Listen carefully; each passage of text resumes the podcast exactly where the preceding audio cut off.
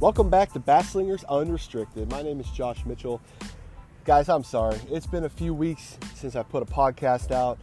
I've had Hurricane Elsa, I've had a crazy work schedule, I've had technical difficulties. Finally was able to record last night with Kevin Gunn from GunnFish TV. Wanted to pump that out to you guys first thing. Kevin came on. He shared some great tips for river fishing. He's up in Virginia. We cover his boat, we cover power fishing, big power fishing guy. He absolutely just nailed it. Great interview with Kevin. I really appreciate Kevin coming on. So here we go. No more talking. Let's get right to it. My conversation with Kevin Gunn.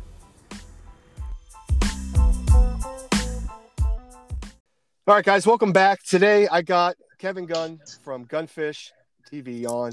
Kevin's going to come on and we're going to talk a lot about boat fishing, um, power fishing, and we're to probably dip into his YouTube channel. Kevin, how's it going, man?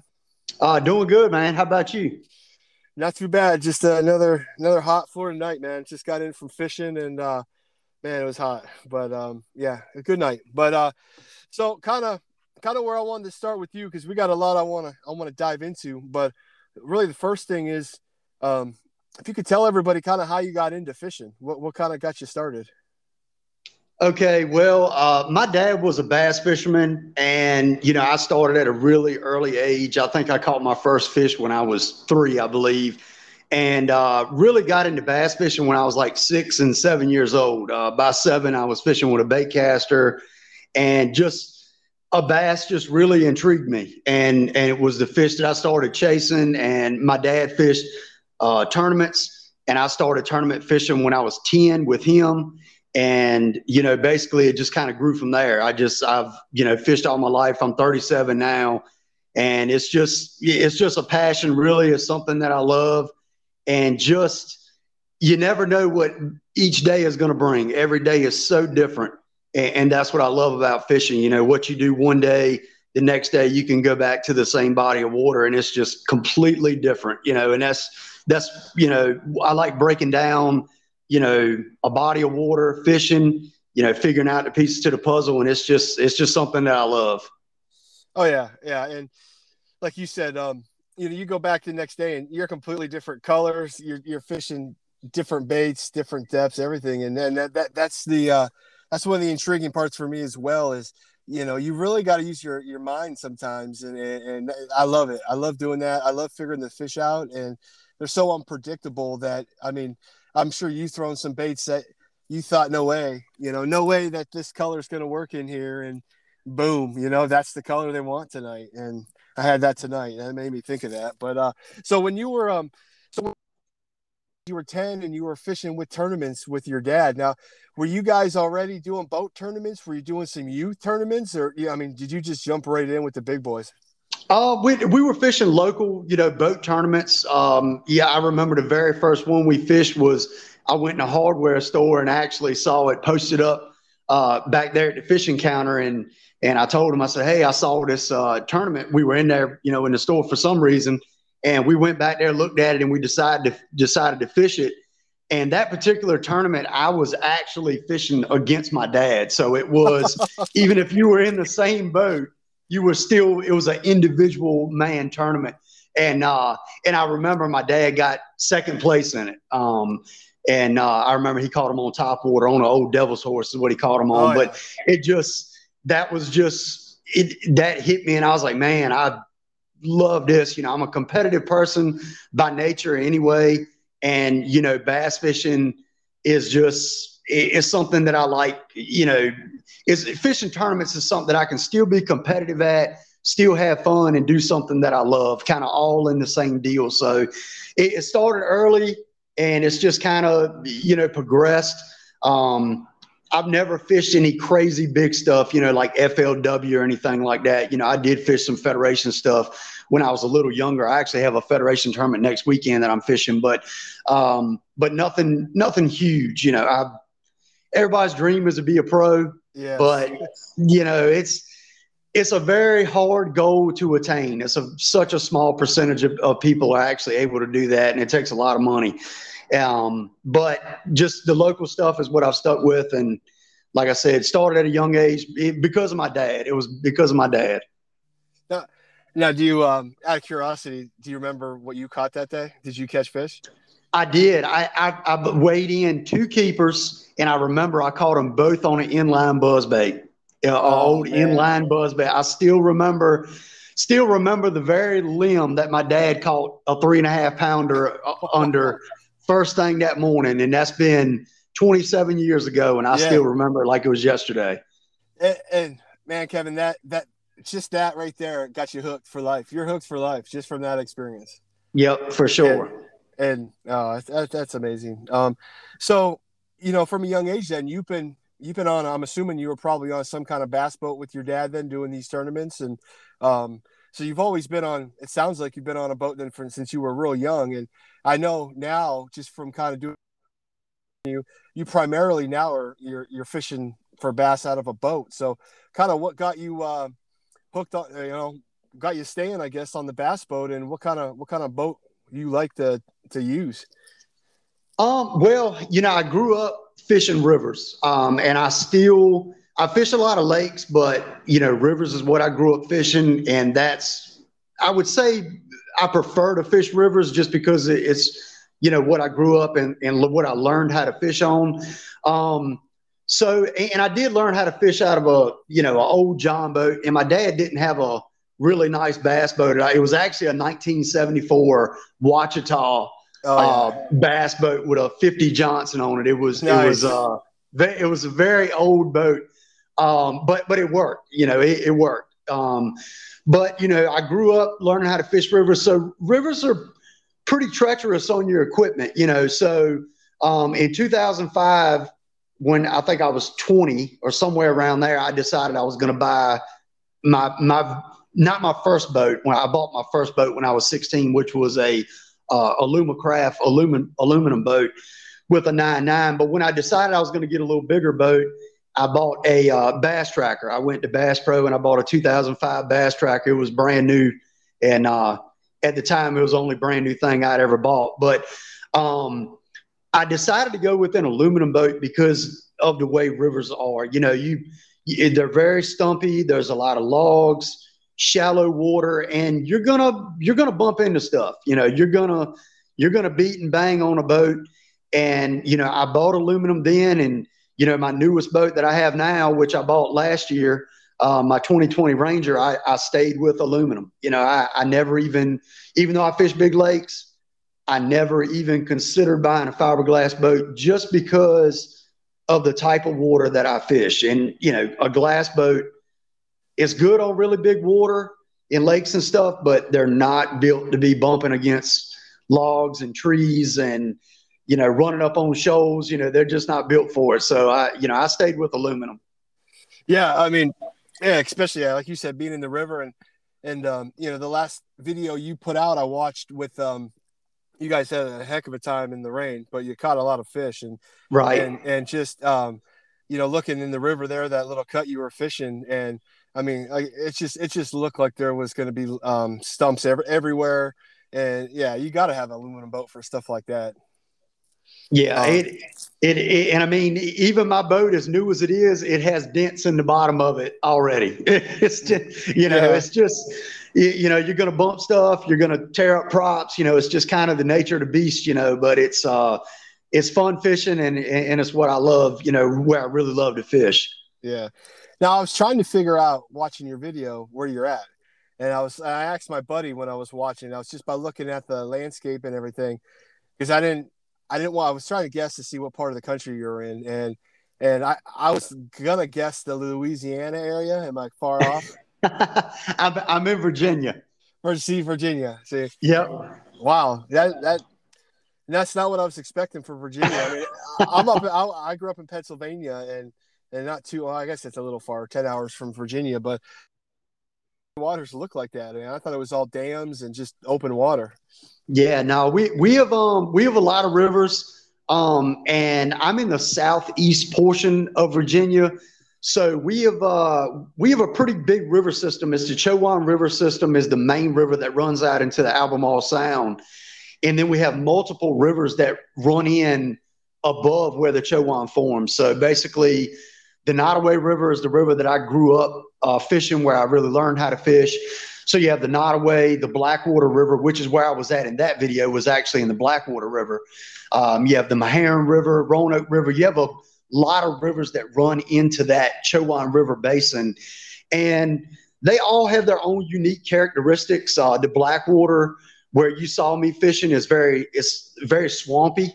Um, has a lot of swamps that run into it, a lot of cypresses, and it kind of gives it that. Um, you know, I, I mean, I guess it could give like a Louisiana feel, kind of a bayou type deal. You know.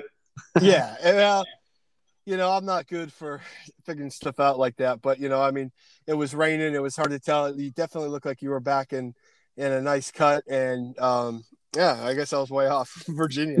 so, I thought you were going to or something, but uh, yeah, well, people think I'm from Louisiana from my accent all the well, time anyway, and I'm like, I've lived in Virginia all my life. I guess I'm just got a little country in me, but you know, uh, yeah, that was the other thing too. Is I was listening to you talk and that kind of persuaded me that you might you were from the south somewhere and, but I, I, never would have guessed in a million years virginia but yeah i mean uh, but you know watching you fish up there though um, one of the things you guys got into that i was I, I, didn't really know anything about though was you it looks like you had a lot of them big blackfish yeah yeah but yeah but we call them blackfish where i'm from but um you know bowfin is is that, what yeah. they actually are you know bowfin yep. or grinnell um or, or mudfish, as y'all call them, you know, down in Georgia and Florida.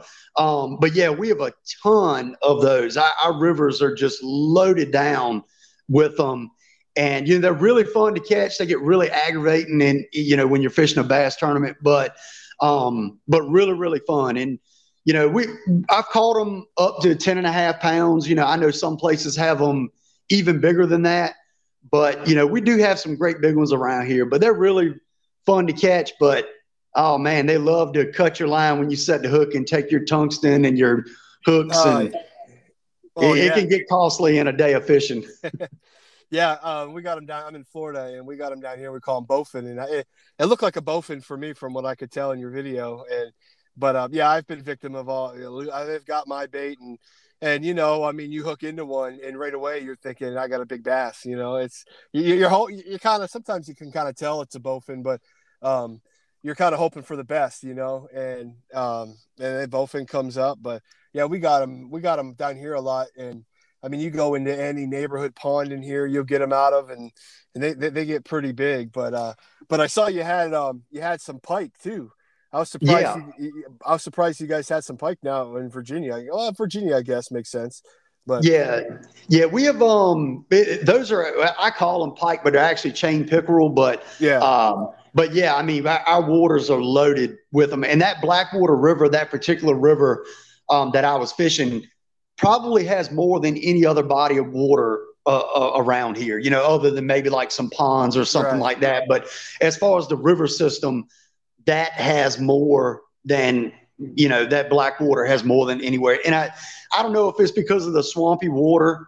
Um, it has a, it's a very like tannic, acidic water. It's a really dark uh, black color, which probably was kind of hard to see in the video because it was raining and all so yeah. much. But um, it, it, has a lot of swamps that run into it, so it's very kind of an acidic type water. And I don't know if it just if a lot of uh, trash fish, as we call them, you yeah. know, oh, yeah. live more in, in, those types. Well, I'm not really sure, but it is. I mean, they're fun. They're a ton of fun, but like I said, when you're fishing a full blown bass tournament, it, man, they get aggravating. They yeah, I know. I I uh, I get some of the the pickerels down here, and and I'm being a Pennsylvania boy. I call them pike because that's I grew up northern pike on Geary, and you know they'd get monstrous. And I get down here, and and like you said, they're uh, they're trash fish down here, and nobody wants them. And for I, you know, I I grew up in Canada where we'd keep them and eat them, and they were delicious. And and, right um, down here, you know, they tell you to throw them on the bank and don't put them back. Same thing with the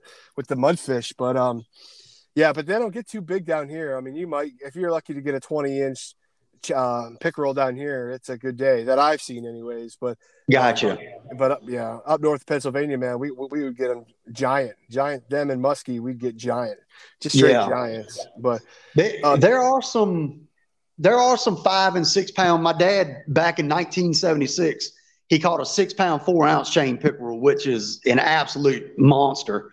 Um, but that that's been a long time ago. But we do have some pretty big ones around here. But I personally have never caught one that big. I think like four and a half pounds is the biggest I've ever caught.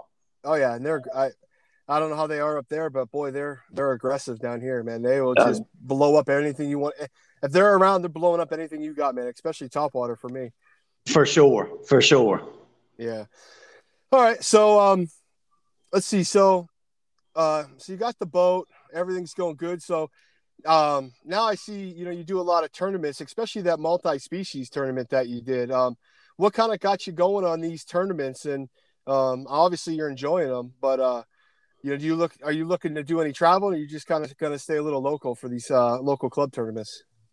Um, you know, I, I, traveled a little bit. You know, no more than a couple hours, but uh, like I said, I started at a young age. You know, fishing them, and I've I've stayed really consistent through. You know, pretty much my whole adult life. You know, fishing tournaments and. Um, like I said, it's just something that I enjoy, you know, but I'm not really looking to really do a lot of traveling. I would I would be thinking more doing traveling now more for my YouTube channel more so than than right. tournaments. But you know, the people love the tournaments um, uh, on my channel. They they love the tournament fishing, and you know we we put on or I put on a tournament every Thursday afternoon, uh, pretty much from May until the end of September, and we fish from 4:30 to dark. And we do that every Thursday evening, and we have um, pretty good turnouts. I mean, we have 15 to as many as 25 boats wow. in an afternoon of turn, uh, you know, afternoon tournament. And, you know, and I don't want to say every weekend I fish a tournament, but probably every other weekend I fish a bass tournament, you know, and, and they're, they're not huge, but they range from, you know, 15 to 30 boats somewhere in there. And, you know, we, it's, it's the best, local fishermen around that fish them. You know, so I mean, just because they're not big doesn't mean that the competition isn't you know hot and heavy. It's it's you know the the local sticks are out there and we're all you know fishing hard against each other. And it's just it's something that I really like doing. I I may fish, or I'm actually planning on fishing the Bassmaster Open on the James River next year, which is a river about about an hour and a half away from me. Um, but I am planning on that fishing that next year. So that would be the biggest tournament that I've ever fished in. But it's definitely in my plans to fish that next year. Oh yeah, that's that's great. And um, th- now, are those tournaments? Um, do you guys do a lot of the multi-species, or was that is that just kind of um, kind of like a one-off here and there? That, that, that was kind of a, a one-time deal. Um, my friend puts on that tournament every year, and I help him with it. It's a memorial tournament uh, for a friend of his that passed when he was younger, and uh, so it's kind of a yearly thing. And it's uh, that's just a fun tournament. You know, it's just a multi multi species tournament. It's not a hardcore bass tournament, so it attracts a lot more people. You know, that wouldn't fish just a full blown bass tournament, but that want to. You know, it was a brim category it was a you know a bowfin category, bass category, a long nose gar category, a catfish category, just a lot oh, of different wow. categories. Yeah. And it, and it was trophies given out for every category, and just a really fun deal.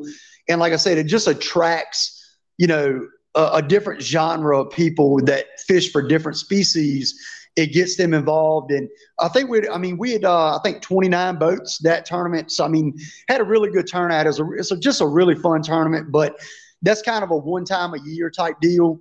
Um, pretty much everything else else I fish is strictly you know a bass tournament. Right, right. Well, I mean, when you get a category and you got you know you got brim as a category, now now you get you get some boats out there where you know some dads are taking their kids out, they're throwing a bobber, they're throwing a worm, they're you know it's kind of you, you kind of can tailor you're really tailoring to everybody, not just your uh, locals that want to just go you know sling some bass and and um, you know, so I, I I don't see that much down here, but I really I really like that concept of kind of spreading the wealth, kind of getting everything involved and giving everybody kind of an opportunity to you know they want to get involved, they want to help the cause, and uh, there's there's a little bit of a little bit of something for everybody. But but kind of to go what you said though, you know, about the locals fishing the tournaments and um, some of the the best guys to fish these tournaments are the locals because they know where the fish are. They've been fishing them for years, you know.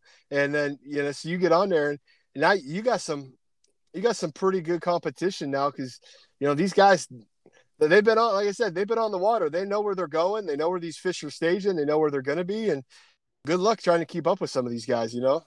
Yeah, yeah, for sure. You know, anytime you fish against somebody on their home water, you know they they're hard to beat. And and you know, like I said, our tournaments we have around here where you have 25 boats, you're literally fishing against 25 teams that that all is that's their home water. You know, so you're you're fishing against you know some of the best anglers around. You know, and it, it's it, it's fun, it's good competition, and in the end, it really makes you a better angler. You know, oh, yeah. I always say if you want to be a really good angler and compete bass fishing and be a competitive bass angler and make yourself better, you have to fish against people that are better than you. You know, and I and I, you know, in the recent years or or through the years, I've been pretty successful.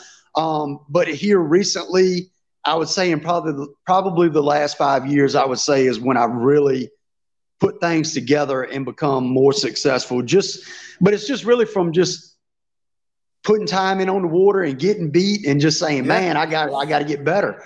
I got to get better. I got to figure out the pattern. I got to, you know, I got to change something up. You know, that that's really what makes you better. And you know, it's that competition. And like I said, it's if you want to get better as a tournament angler, you just got to go out there and fish them, and you got to take those butt whoopings. And oh yeah, and in in the end, it'll make you a better angler. Yeah, exactly. I mean, you, you can't you, you can't. I mean, you need you need seat time. It's just for it doesn't matter what kind of line of work you do. You know, if you want to run an excavator to, to you know, drive a semi truck, you, you don't just hop right in and be a damn good operator. You got to put the time in. And say it's same thing with fishing, same thing with every other sport. You got to work hard. You got to put your time in, and and you grind out. And you know, hopefully, good days are ahead. It's funny you say we we talk like this because right after I watched your video today, I watched a video with Jacob Wheeler in DC on Jacob Wheeler's channel, and they were fishing a uh, I don't know where they were. I think they were in Florida, but they hopped into a Tuesday night local tournament. Um, best best three fish. It was uh 6 p.m. to 10 p.m. and the, the and a lot of the guys they were going against were um, were good sticks and they uh the, the record was they, the guys were slinging some bags. Best three was uh 21 pounds the, the week before and and Wheeler and DC go out there and um they catch 22 pounds. They catch and two eights and a seven in four hours. And, and I'm just like, I, I don't know how some of these guys do it, man. You know, he's Wheeler found some ledge and he's slow dragging a spinner bait and they're just and they called out a six and a half pounder by the way and yeah yeah i don't know if you saw the and um, it's, it's just amazing and you know, I mean, you, you get things like that that happen sometimes where you get some stick like Jake Wheeler, who, you know, you could argue he's the best fisherman in the world right now, but, um, you know, they can get on some of these tournaments against some of these locals and, and good for them. They, they just took their money back and donated the rest of it to the, to the, um, club's classic at the end of the year. But, uh, you know, I know if I was in that tournament, I would have done everything in my power to beat those guys, you know, and, yeah. you know, that would have been my goal. I don't care if I finished 10th and they finished 11th. You know, I, I want I want to beat them, but that that would have been really cool to fish against those guys. But it's just amazing how so I said sometimes these guys can they can just pull up and they can you know I mean they're reading their they're using their technology to their advantage and everything and that's all good. But uh yeah they were getting onto them. But um so now when you go for these tournaments or even just leisurely fishing. How, how much gear are you taking on the boat? You try to go light, or you just bringing everything? Man, I man, I got so much. I got more in my boat than I need. I can tell you that. I got. um, I think I got. I got 22 rods. Um, you know, it, it, it's my my deck. The deck of my boat. I usually got 12 on the deck. I usually got six on both sides, and then I got 10 in my rod locker. And um, you know, it, it a lot of people say it's overkill, and I mean, and it kind of is, you know. But just through tournament fishing, um, you kind of learn that you know time is everything.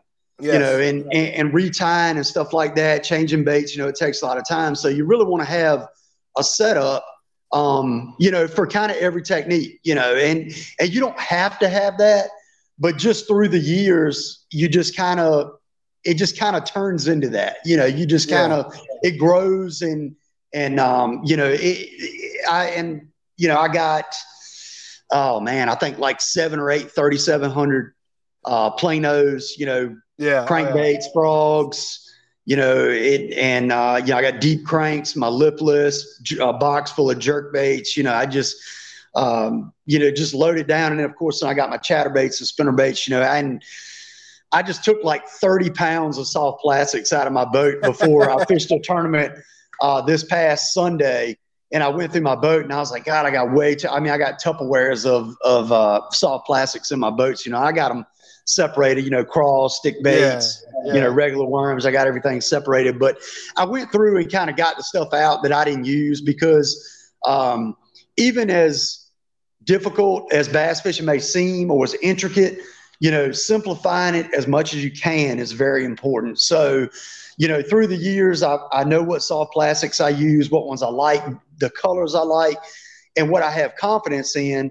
And pretty much everything else kind of doesn't even need to be in there, you know, because yeah. um, if you don't have confidence in it, it's not the time to be using it in a bass tournament. You know, the time to use that is when you're fun fishing and you're trying to gain confidence in something. Yeah. But yep. you know, when you're fishing in a tournament, every you need to have the utmost confidence in what you're throwing. You know, and um, so yeah, I mean, so my boat's loaded down. You know, I, I you know, I, I got everything in there. I got you know spare line spare reel parts. You know, if if it can go wrong, I've had it go wrong, and I want to be out there on the water and be able to to fix it. You know, yeah. Um, but I guess I could say I go as light as I can, but it's still in most people's eyes it would still be pretty on oh, the heavy side. You know. Yeah. Oh yeah.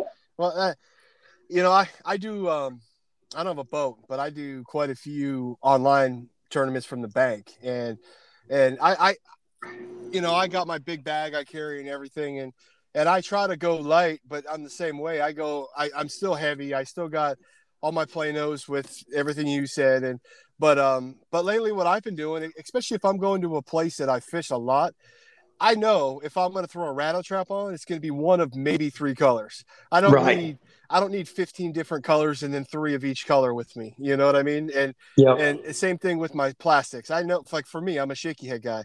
So so I know if I'm gonna go soft plastic for where I'm fishing, I'm gonna throw a shaky head on and I'm gonna go I'm more likely I'm gonna go with a trick worm. That's just that's just um that's just what works for me down here. And and um, you know, if I gotta and I always have Senkos with me and then um you know, same thing with the crankbaits. If I gotta if I gotta if I'm gonna throw crankbaits, it's gonna be one of a few colors. I don't so I you know I make a little travel container to go, but I always still have everything in my car, you know, in case I gotta run back. But um, yeah, same top waters, and I'll, I'll go a black buzzbait, I'll go a white buzzbait.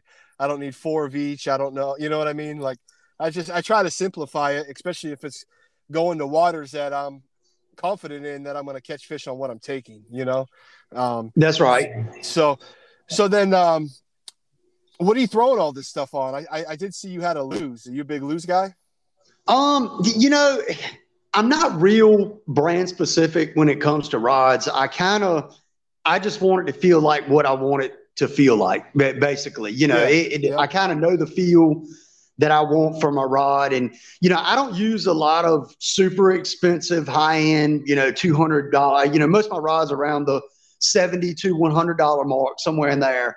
Um, but Lew's makes really good rods, and and probably three quarters of the rods I own probably are Lew's. Um, and that's not so much because I'm brand dedicated. It's just pretty much because those rods for those techniques are exactly how I want them to feel.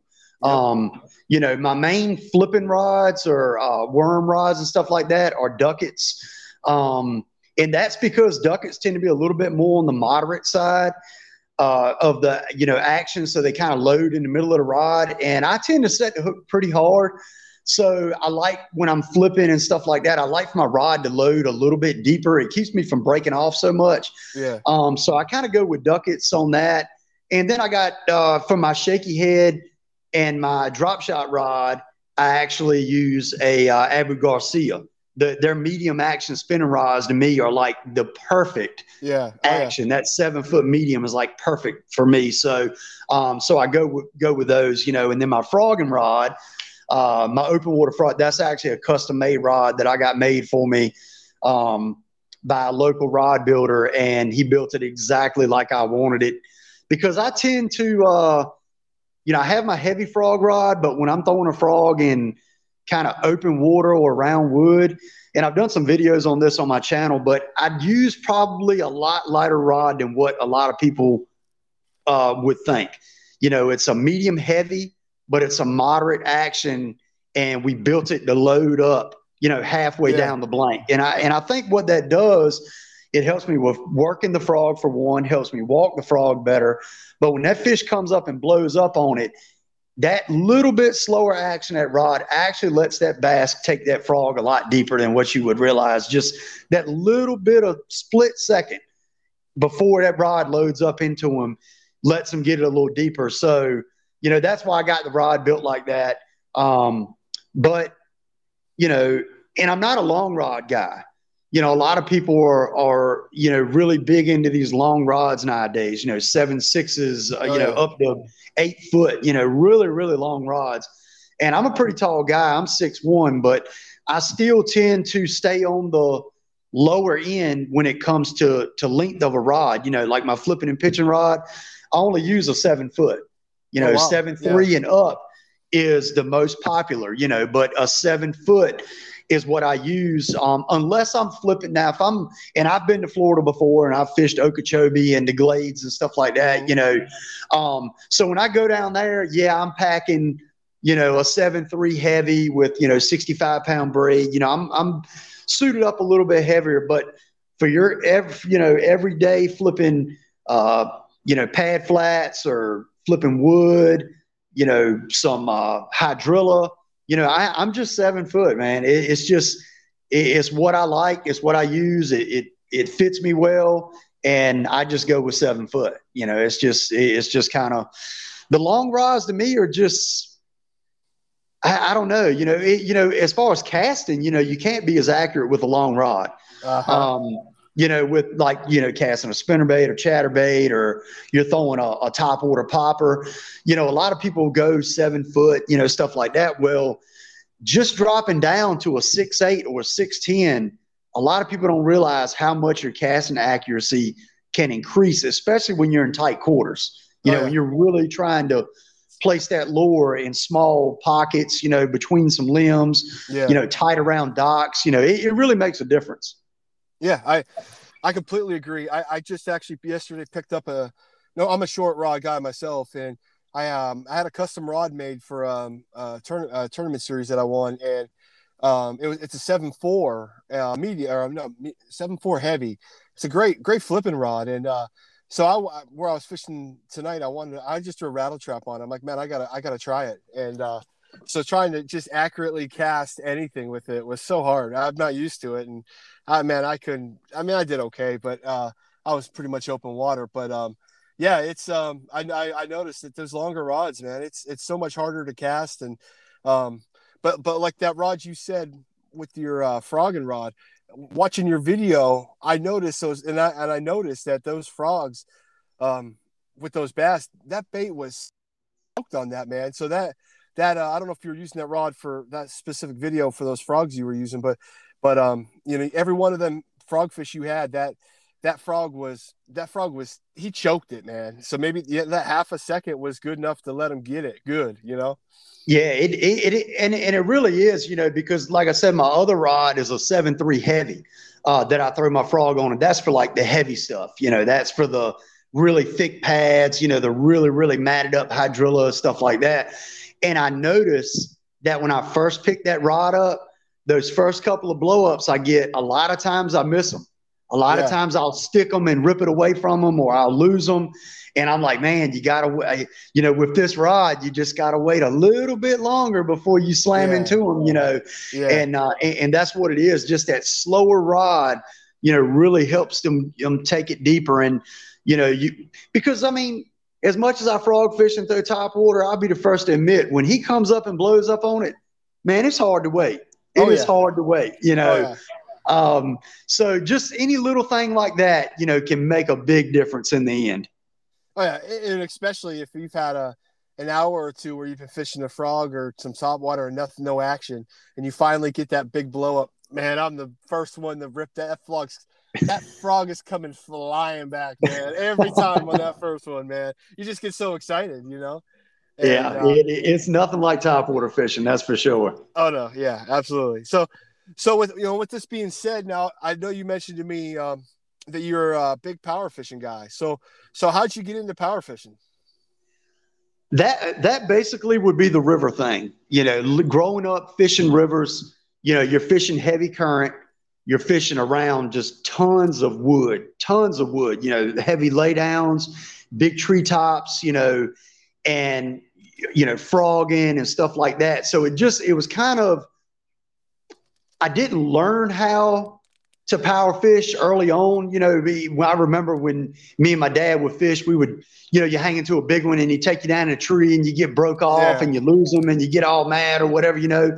So it was kind of something that just, it was something I realized. I was like, you know, you got to go heavier. You know, you got to go heavier. So just through the years, it kind of turned into, um, you know, just my style turn into power fishing. And that was mainly because of rivers, you know, just flipping the heavy cover, you know, flipping right into the heart of the trees and, you know, hanging him, you know, a bass right in there and it take you a minute or more to get. I mean, a lot of them you don't get out, but mm. some of them, you know, get hung up. You got to take your time and try to get them out. And, you know, you get broke off, you know, 20 pound test is like minimum, you know, yeah. when you're doing that stuff, you know, and uh, you know, or you're running braid. It's just kind of something that you know with river fishing is is it's the style that you kind of learn to do being a hardcore river fisherman. It's just it's just a treacherous atmosphere, like I was saying earlier, for your boat and also for your equipment. And uh, you know, it's you, if you go under equipped, you're going to leave with a broken heart. You know, it's yeah. it's it's just kind of one of those deals. So so then I'm gonna assume then you're probably going some heavy braid on all your uh, all your all your rods then when you're on the river. Oh, so some of them. You know, everything top water, with the exception of like a smaller popper, is braid. You know, everything buzz bait, uh, frog. You know, all of that is braid. Uh, as far as flipping, um, sometimes I'll alternate. You know, if if I'm in clearer water, and, and, and honestly, most of the time I run 25 pound copolymer is most of the time what I what I use when I uh, pitch. But you know, some of the heavier stuff you have to, you know, you can go braid, but for the most part, 25 pound copolymer, you can you can get by with that. You know, you don't want to you don't want to be pitching around treetops, you know, with 15 pound fluoro or yeah. copolymer or whatever. You know, you're gonna you're gonna end up getting broke off a lot. You know, but um, you know, our rivers are semi clear. Not they can get muddy after heavy rains, but they're kind of semi clear. So that's kind of what makes me, on a confidence standpoint, kind of stay with the copolymer. Um, just that's a confidence thing. Um, but for several years, I ran straight braid and I still had good success. But it was kind of some days I was flipping and I wasn't getting bit that good. And I'm like, man, is this my braid? Yeah. Like, are yeah. they seeing my braid? You know, it kind of started weighing in the back of my mind. So I switched back over to copolymer, but I stay on the heavy side uh, of copolymer, 20 pound minimum. And like I said, 25 is what I run on all my stuff that I'm actually going to be uh, pitching into treetops and stuff like that. You know, all my buddies use fluoro. I'm a big copolymer guy. Um, it's just, it's just one of those things. I don't know. Me, me and fluorocarbon just didn't get along that all that great, and I didn't like the way it handled. And you know, I, I fish copolymer, and it's just it's what I like, so that's what I keep using. Yeah, I, am not a fluoro guy my, uh, either, and you know, down like down here in Florida, I, I get I, I can get away with the mono for for everywhere I'm fishing. I'm mostly just fishing open water, um, a lot of lakes from the bank out or um, you know, some farm ponds, different things like that. But I got a few spots that are just loaded with, you know, your typical Florida vegetation, lily pads, and every kind of grass you can imagine. And um, to, to go in there, I gotta I gotta switch over at least a couple of my rods and and put some braid on, or you know, you, you get caught up on these lily pads so easy. It's you got to be able to have the line to to get it off, or or you know, I've I've learned the hard way, unfortunately, many times. I've been too lazy to to switch off the mono and I'm usually running like 17, yeah, usually 17 pound mono. And, and, uh, um, the, the braid though, you, you know, uh, you said you fished Okeechobee before. So, I mean, yeah. I fished it many times and it's just, it's just covered in grass, man. And so you gotta, you know, especially like there, uh, you know, most guys I know that go down there, they're flipping, they're if they're flipping there, they got the heavy 60, 65 pound braid on. And that to me, that's a little extreme, but uh, that's a, a, lot of guys swear by that, but yeah, um, you know, I'll, I'll, switch over if I have to. I don't. I'm not. I'm not even really a braid guy either. If I'm going to go frog, and I might do some some braid or something, but other than that, you know, I I catch good fish on the mono, so it's just kind of for me, it's hard to hard to make that switch. And I I'm I can't stand fluoro, man. I I'll, I'll never understand why guys like it. I break off too many times, and I I don't have a hard hook set either, and I just break off too much. So I I got tired of it, so I stopped. It, it. It, it's like I was talking to a guy the other day. I was like, yeah, you know, if it wasn't for the concept uh, to people that fluoro was invisible yeah, nobody would use fluorocarbon. You know, yep. they, it, it, you know, it, it, you know, I've used tons of different brands. I've used some of the most high end fluorocarbon without saying names of it that you can use, and I've used yeah. some just you know, and I've came away after the day of fishing with it, stripping it off, yep. putting my copolymer right back on because I, I remember a tournament. It's been five or six years ago uh, my buddy fished fluorocarbon. He was like, man, you know, you got to use this fluorocarbon. I mean, very good. I mean, the, literally some of the best fluorocarbon. He, you know, I spooled up 20 pound test, which is what I used to use 20 pound test big game, uh, yeah. uh, flipping all the time. And uh, so I spooled up and I broke off on the hook set seven times that tournament. Oh and man, seven times. And I got home that afternoon, and one of them was a was a great big fish um, that actually blew up. I was actually reeling my speed crawl across the top of the pads, and uh, the whole fish come out of water. I mean, it was a it was a game changer bass for that tournament. And I set the hook and broke them off, and I was so mad. I mean, I was so mad at the end of that day. I stripped it off, and I said, I will never use fluorocarbon again. And I, have not used it since that day. I've not used yeah. it. Um, you know, but like I said, what sells itself is people think it's invisible. But you talk to anybody, yep. and my friends included that use it, they're not they can't sit there and tell you that it handles better or that it has any extreme advantage over anything else. You know, I fish right behind guys that are using fluorocarbon in front of me, you know, out of the same yeah. boat. Yeah. And I'm fishing with 20 pound, you know, green big game or yeah, you know, some of the ugliest mono you've ever seen or whatever. And I'm, I mean, I've caught five and six pounders right behind them, right off the same tree that they had pitched to. You know, it's it's you know, like I said, if this what gives somebody confidence, by all means, that then they need to do it. I'm a big person when it comes to confidence. You have to use what you have confidence in. If you don't have confidence in it, you don't need to be using it. Whether that's you know your rods, reels, lures, line, whatever. Um, but like I said, what you know, fluorocarbon's marketing strategy is is inv- invisibility. You know, and yeah. um, you know, I, I don't think it matters that much. So I just stick with my floor uh, with my copolymer, and it's done me well. So no need to change. Yeah, I mean that's same way. I have so much confidence, and right now I, I got tied on 15 pound, 15 pound big game mono, and and I, I will put that against anything. And I mean I can get from Walmart, I can get you know 900 yards something crazy like that for seven bucks you know and, yeah and you know and, you know yeah I'll go through that line and I'll restring up my reels, you know, every depending on how much I'm out, you know, and and it's nothing, you know, and and you know, this past weekend, like a little humble brag with that mono, I got a eight four, a seven three, and a six nine, all off fifteen pound mono, you know, big game. I mean, it's yeah, it, it, it, catches big fish, just like you know, it doesn't have to be clear like fluoro, but that, that's right. Yeah, yeah, big big game is really good. I used it for years and years and years. You know, I have a um, a line sponsor now that you know they have really good line as well that I use. But um, big game, I, I I tell you what, I can't knock it. It is it is some good solid line, and it's a very good price, like you said. Yeah, yeah, absolutely.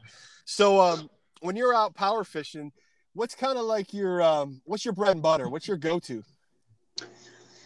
All right, so you know, as far as I guess I'll just start off with with you know, frogging and flipping to me is is there's obviously other ways to power fish, but you know, frogging and flipping is kind of the first things that come to mind uh, when you think of power fishing. You know, so um, you know, as far as frogging, you know, like I said, I use my my custom rod that I got made, but I use 50 pound braid and a Booyah pad crasher.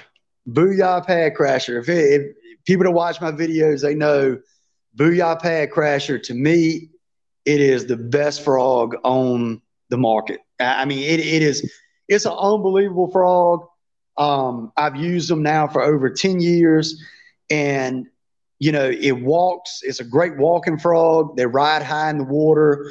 The way the hook set on the body, just everything on that frog sets up. You know, just the softness of the body. It's a really good frog. You know, so you know, kind of when it comes to frogging, my frogs are. I'm very exclusive um, on my frogs. You know, um, when it comes to flipping, you know, if if I'm using braid, 50 pound braid.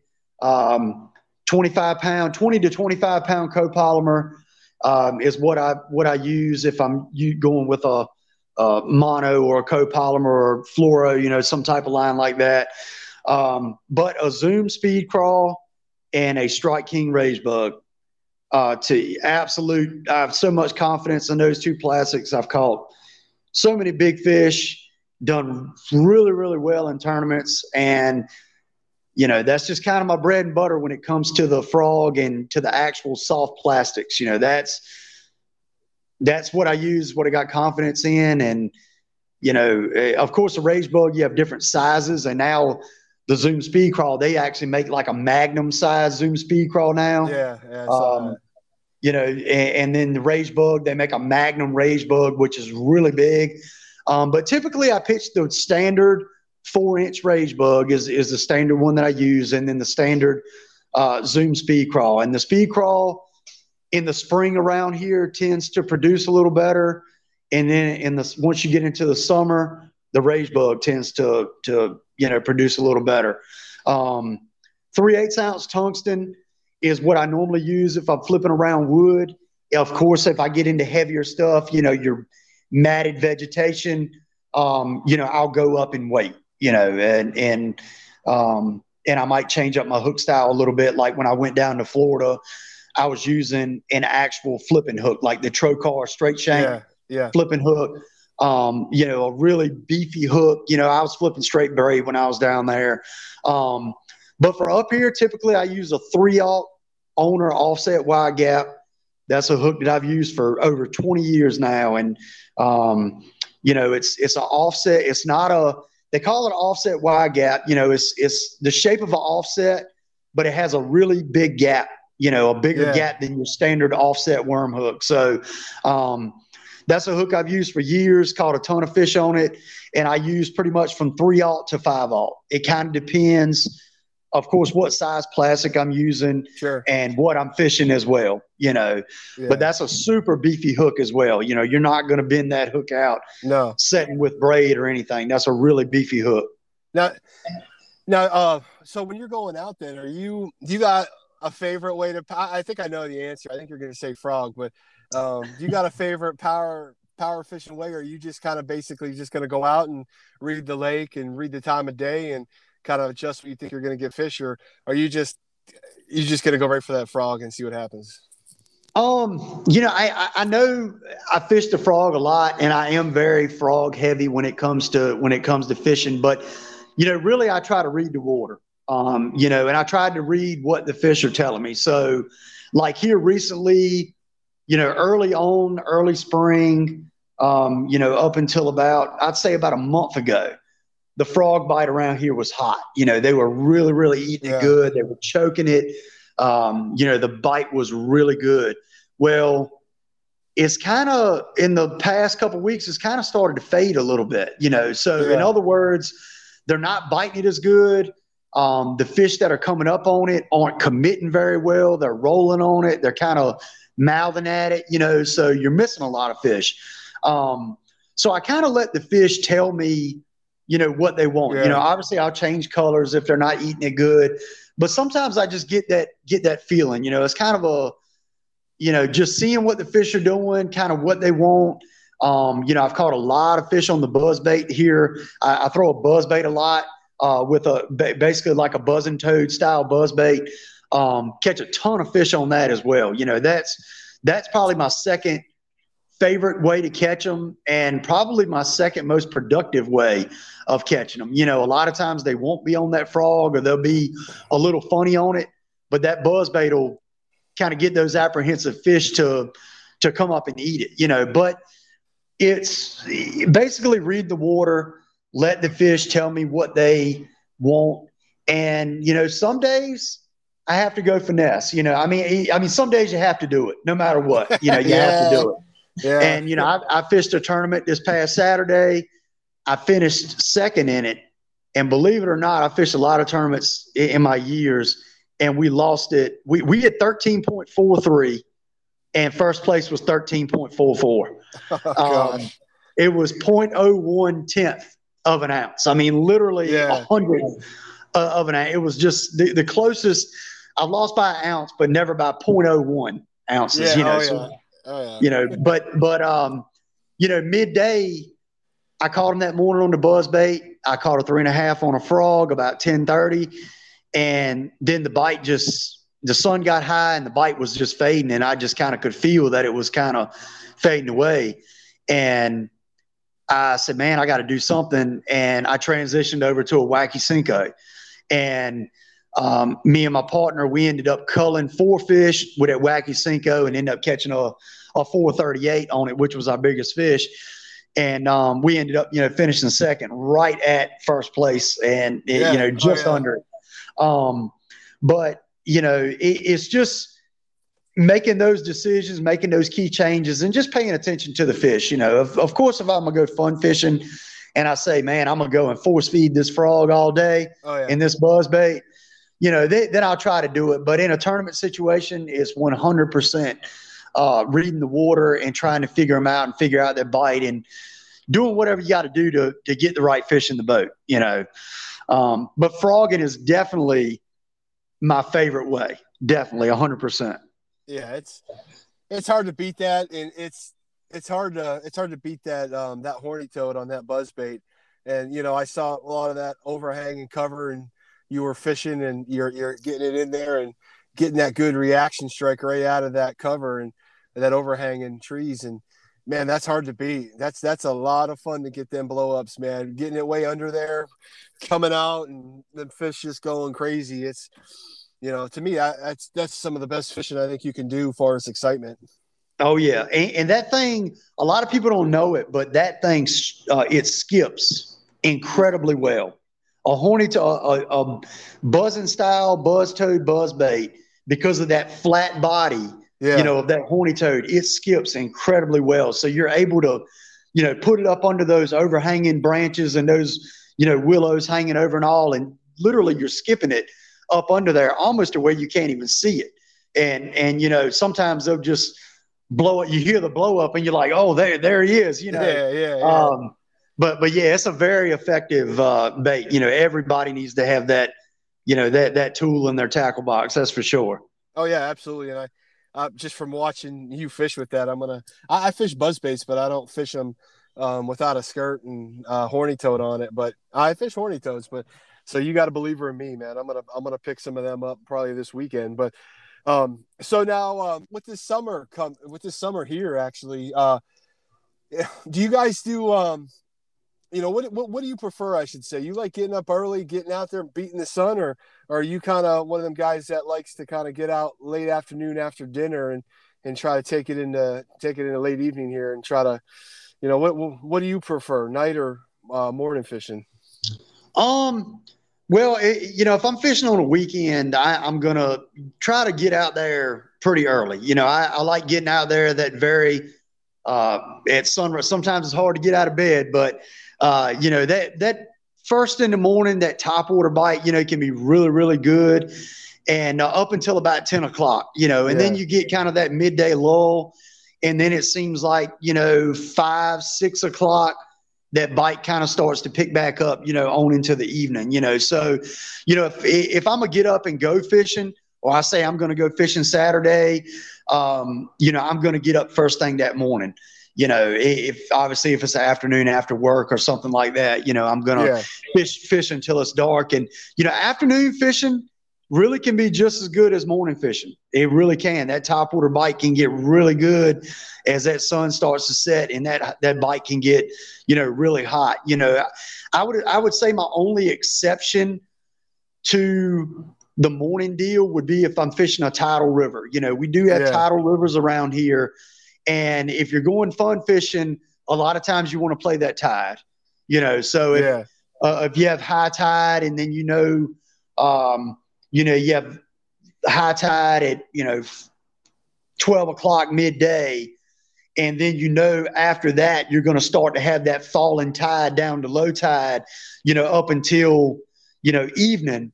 Then a lot of times I would wait and go to like midday because, you know, those fish are triggered by that tide. You know, yeah. it, it's it's a it's not really even a morning thing or afternoon thing. It's like a strictly tide current driven bite, you know. So that's when you would kind of look at the tide and say, okay, we're not going to go until 10 o'clock. We're not going to go until one o'clock. You know, that, that would be the exception for that. Yeah. Is that now for the tide for you, is the tide getting low where it's coming down 10, 15 feet like it does in some areas um, down here in Florida, or is it just kind of dropping a little? Yeah, it is. Um, yeah, it not nowhere near that much. Um, you know, I know some rivers, like you said, have like huge, huge tide swings. I mean, oh, yeah. massive. Um, you know, 10, 15 foot, like you said. You know, these are more like three, four foot, somewhere in there, like three, four foot tides. Um, so, in other words, you know, if you're on high tide and you're flipping cypress trees in three foot of water, at low tide, they're pretty much going to have like nothing on them at all, or they're going to be partially out of the water. Yeah. Um, you know, so it's it's no huge tides like that. Mainly, it's, it's three or four foot. It's yeah. kind of what the tides are. But, you know, and, and then the rivers that I fish, the the rivers that I fish the most, you know, don't even have tides. You know, they're not even tidal rivers. They're they're constant flow, constant outgoing flow, unless you have like a heavy wind um, that's pushing back like from the sound and pushing back up the river. Sometimes it'll stop uh, the river or turn it around a little bit, but mainly it's always an outgoing flow uh, on the rivers that I fish primarily. They're they're not actually tidal rivers. They're more like a wind driven tide kind right. of.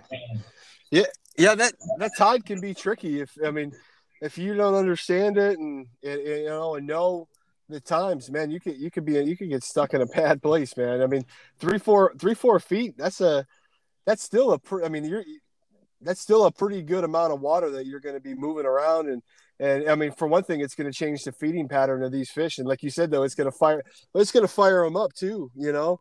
Yeah. It is, and um, but you know, I mean, that's that's what's nice about.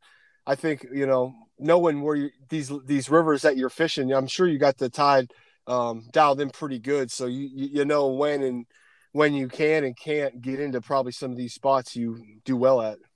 Yeah, yeah. Some of them you you know you go in uh, some creek because you know these rivers have a lot of creeks off of them. You know, and you kind of know at high tide you can get in them and you can fish that falling tide and. Sometimes the fish can get, can get a little good to you, and you're like, "Whoa, man, we gotta we gotta get out of here!" Like you know, and yeah. then you're you're you got a foot of water and you're kicking up mud everywhere, and you you barely get out, you know. So oh, you yeah. definitely got to pay attention, you know. Yeah. Oh yeah. So before we uh, move along to the, uh, I got a Facebook question for you. Is there anything else with the uh, power fishing that um, you wanted to cover that I didn't bring up, or are you good? And we can move on to the Facebook question.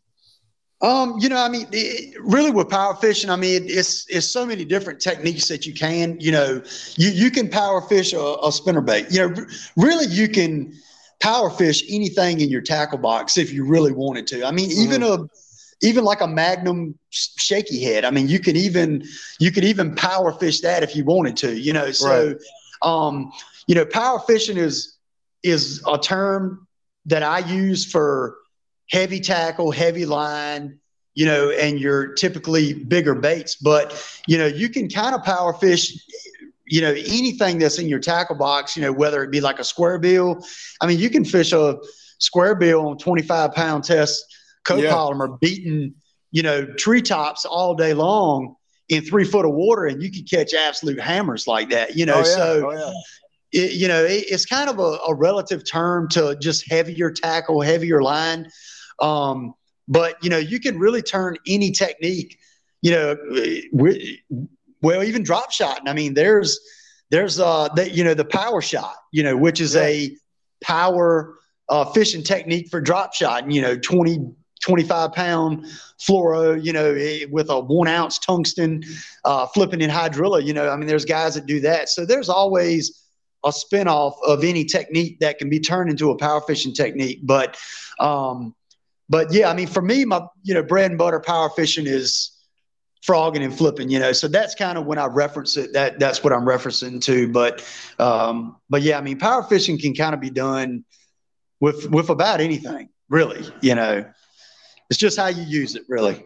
Yeah, I, I, I agree completely. Um, all right, so um, so I got one Facebook question for you here from uh, Kyle Grisby from Demfellers. He's he's got a he's got a good question that I was gonna bring up to you, but I knew I knew it was coming, so I kind of held off. But uh, he wants to know how long do you stay on a spot in the boat before you change bait, colors, or even spots, compared to how long you would stay in a spot on the bank, and what do you do first when you make a change? Bait, color, or spot?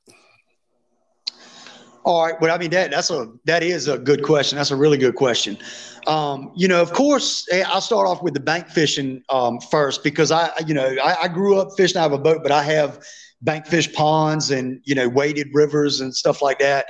Um, you know, when you're fishing a pond, a lot of times you're kind of you're kind of limited. You know, mm-hmm. um, to you know where you can fish at whether it be you know whether you have trees and vegetation you can't move around and you're kind of uh, fishing in a hole or whatever you know. So a lot of times in a pond you tend to stay in the same area a little bit longer than maybe you would on a boat. But with that being said that's kind of relative to the body of water you're on. So it, it, and it's kind of a day-to-day thing as well.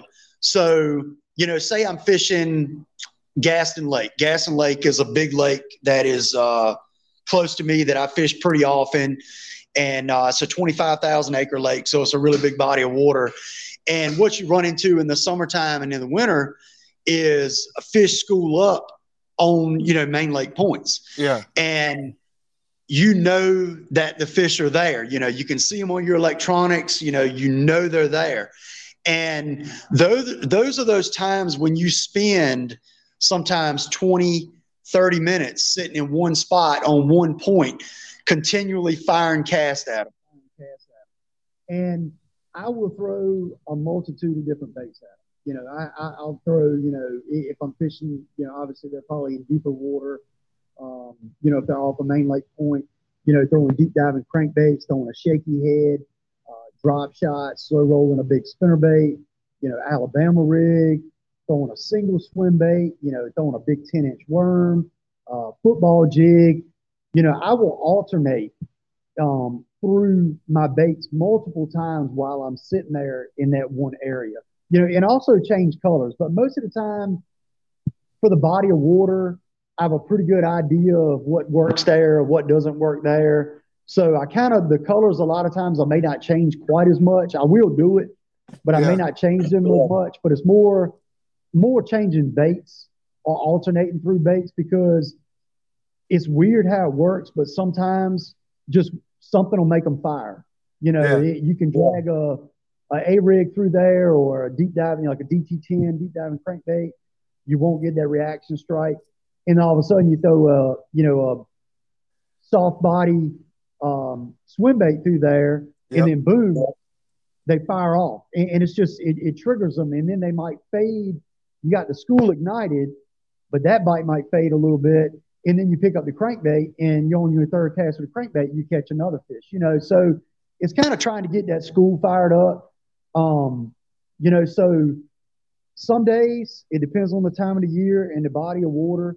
I will stay in one area or on the same spot for longer than I will stay somewhere else. Like the rivers that I fish, that's not really a schooling deal. You know, you might find a group of fish on a shoreline per se, but finding them grouped up like in one area or on one point, you don't find that quite as much in the rivers that I fish, like the lakes that I fish, you know. Um, so it's all relative to the body of water and, you know, kind of where I'm at, you know. And like I said, the pond deal, um, you know, you're kind of a lot of times you're limited, but I would say, you know, give it enough time to where you, you know, as long as you have confidence and as long as it's same way with a boat, as long as I have confidence that the fish are there and I feel like I can get them to bite, I will stay at that area. But, you know, if I don't have the confidence or I'm starting to lose confidence, I throw on a multitude of baits and I'm not getting bit, that's when I'll pick up my trolling motor and, and I'll roll home, you know, and and it's crazy, but sometimes even in tournament situations, I have ran to a point, stood up, put the trolling motor down, made two casts, and said, "Nah, I ain't feeling it." Yeah, exactly. and pick the trolling motor up and run right to another one. You know, and it's yeah. just so so it's kind of a gut feeling deal. But as long as you got confidence in that area, I say fish it out, stay there, and most of the time it's it's going to pay off. You know, um, especially in a pond situation. You know, if you're in a smaller pond you know they're there. The fish don't have a ton of places to be. You know, if you change up baits, change colors, you know, whatever, you're going to figure something out. And a lot of times you're going to you're going to be able to get those fish to bite. Yeah, completely. Um, so all right, so um, transitioning now here. Um, I don't want to take up too much of your more of your time, but uh, the one thing we kind of referenced uh, quite a few times throughout our conversation was um, your YouTube channel. So I kind of wanted to give you a minute to talk about your YouTube channel, maybe, maybe real quick, um, talk about what got you kind of um, interested in starting it and motivated to start it and keep it up. And and I, I I'll tell you, you know, I with so many YouTube channels out there, um, sometimes it's hard and it can get watered down. And heck, I got one myself, and um, but you know, kind of doing some research on you and and watching a couple of your videos, I, I I found your channel a breath of fresh air, and the content that you have is exactly what I like to watch. So um, I look forward to catching up on all 225 of your videos. Um, uh, but uh, yeah, kind of long-winded question there. You know, kind of what got you to, to get your YouTube channel going? Um, well, you know, I've always kind of wanted to be able to say, you know, other than tournaments, but be able to say, you know, I'm uh, doing something in fishing, you know, kind of like a, a job, you know, dealing with with fishing, you know, making uh, a little bit of money at it, you know, and you know, about four or five years ago, you know, I kind of contemplated it, you know, and and I watched YouTube a lot, and you know, and I kind of would video, and then I wouldn't, you know, wouldn't put anything or make any videos that I'd save screenshots and yeah. off my videos and stuff like that. And you know, a couple years ago, I just I kept watching YouTube and I was like, you know, YouTube is watered down, and I knew it would be really tough, but I wanted to put just pure fishing content out there. I wanted to put pure fishing, no gimmicky stuff, tournaments, and I wanted to just in all the time I've spent on the water and as much as I've learned I wanted to just try to share it with people,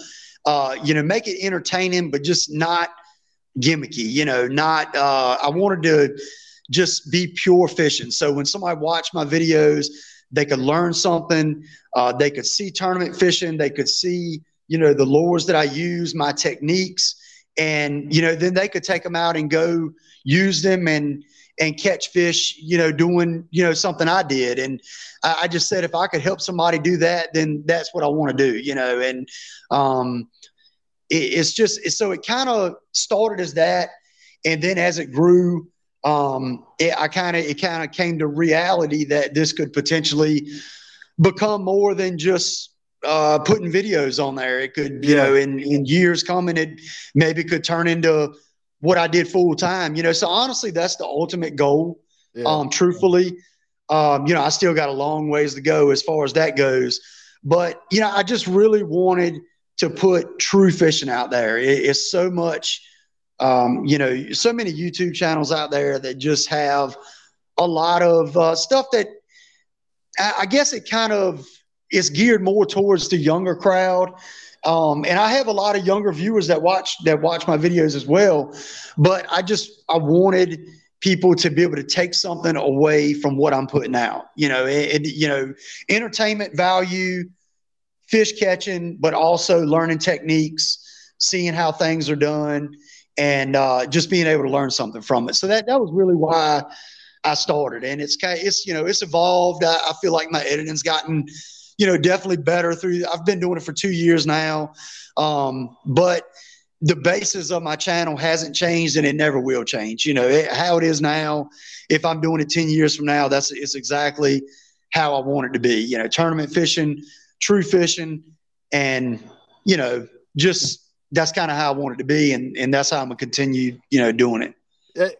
And that everything you see, why I like your channel because I I'm 40 years old and I and I, I don't I have cable or Fire Stick and the Netflix and all that for my wife and for her NCIS and all that garbage, you know. But um, I, I, don't watch nothing but YouTube fishing, and I like watching channels like yours that are just pure fishing. I want um, to learn something while I watch, and and but I also want to be entertained by like like per, your personality, and I want to see you catch fish, but I don't want any gimmicks. I don't care about watching you catch fish on a gummy worm. I don't care about your Walmart challenge. I don't to go on and, and yeah, and, you know, that's just that. But like you said, that kind of YouTube, there's a niche for it. There's a good audience for it. But I think that for me, that's just for the younger crowd. You know, that's something. And I don't make stuff like I, I'm. My channel isn't as close to being as big as yours, but uh, I'm the same way. You're gonna watch my channel and you're going to see pure fishing. You're going to see me making fun of myself, and that's that's pretty much it. It's going to be straight fishing. I'm going to try to teach somebody, hopefully somebody from one of my videos, and that's where I get my pleasure. You know, and and uh, exactly, uh, and that's what motivates me to keep doing it. But so you know, with that said, um, you know, kind of closing up here, Kevin. What, kind of tell us where everybody can find you on YouTube and all your social medias and um, any sponsors you want to give a shout out to? I'm just going to leave it to you. Just give us uh, where everybody can find all your stuff. All right. Well, you know, my YouTube channel is GunnFish TV, and that's G U N N Fish TV. And my Facebook and my Instagram are both the same. They're they're GunnFish TV, so you can find me on there. Um, you know, I, I every once in a while I try to do giveaways and stuff on my YouTube channel to give back. You know, I mean, because I I do appreciate everybody that watches my my videos. You know, I mean, like you said, it's there's a lot of channels out there. There's a oh, lot yeah. of fishing, you know, YouTubers out there. So I really appreciate everybody that that tunes in and everybody that comments and and all, you know, and and I've gotten really good feedback on it. And I mean, that, and really that's what it takes uh, to keep going because it's it's not easy. You know, I, I've been doing it for two years, and I mean, I've I've put out uh, I mean, I want to say over 250 videos now, and you know that's a, a average of over two videos per week. Yeah. And you know, I'm I'm fortunate to be able to fish as much as I do. Um, you know, I have a wife and kids, you know, and and uh, you know, but I have a job that I'm able to take time off with, and and uh, you know, be able to go fishing and um, and fish on the weekends and stuff. You know, so I'm very fortunate as far as that goes. But you know, it, you can you can find me on uh, you know, on Facebook and on Instagram. And then also, you know, as far as like sponsors, like, um, you know, Balsax Fishing Line, that's B A L S A X.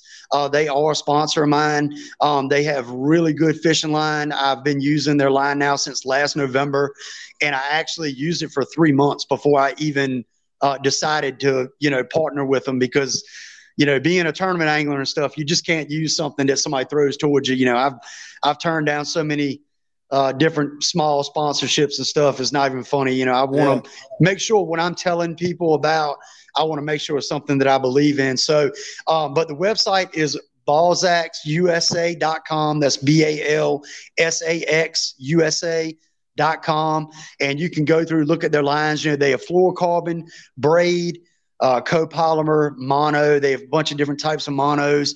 And uh, if you use my code GunnFish TV, you can get 10% off your whole order. So uh, if you're interested in getting some good line, um, you can go there. And I will say that their braid is absolutely second to none. And this is coming from a huge Power Pro guy. I use Power Pro for probably over 20 years and I used all kinds of different braids and I always went back to Power Pro. But I'm going to tell you that that Balsax braid is some of the smoothest and the best casting line that the braid that is out there. Uh, you will not be disappointed in it. So if you're interested in it, go check it out. Like I said, um, that's one of my main sponsors. You know, um, I got some other stuff in the works right now, uh, but nothing else really that I'm, you know, uh, really pushing or anything like that. You know, and um, but I do have some some deals that I'm working on that I'm pretty excited about, and uh, you know, in the next couple months, um, I'll probably come out with them, you know, on my channel. But uh, but but things are headed in the right direction. They're headed in the right direction. Absolutely, and uh, you got to believe in me, so I'm gonna I'm gonna check out probably um, as soon as we get off here. I'm gonna check out and order some of that line. And um, guys, if if um, if you're listening, I, I highly recommend if you're looking for just pure fishing, pure tournament fishing, good fish at that. Um, check out GunnFish TV. Kevin does an awesome job. Your editing is great. Your fish catching is great. Immediately got me hooked in. Soon, the first video I watched, uh, you got me. I'm looking forward to uh, checking out, catching up on all, all. You got a lot of videos for me to catch up on, but I um, going back and checking them out. So, with that said, Kevin, I'm gonna call it here. Um, I really appreciate your time tonight. Um, I think you, you gave a lot of really good insights to some things that are going to help a lot of anglers out. And um, thank you for everything. And uh, well, that's it. Appreciate your time, man. And have a good night. Yeah, man. Same to you. I, I appreciate you having me on. Absolutely, man. Thank you again, man. We'll see it. All right. Take it easy, man. There you go, guys. My conversation with Kevin Gunn from GunnFish TV. Kevin came on and uh, he absolutely nailed it. We covered the power fishing, the boat fishing, the tournament fishing. Kevin's got a really good channel that's that's grown pretty quickly. Just straight tournament fishing, just straight bass fishing, no BS. Kevin's got a great personality on there. Um, it's a channel that I look forward to catching up on all 225 of his old videos. It's exactly what I look for when I'm trying to find some good YouTube channels. So Kevin, appreciate you taking the time to come on and chat with us and drop some knowledge for everybody.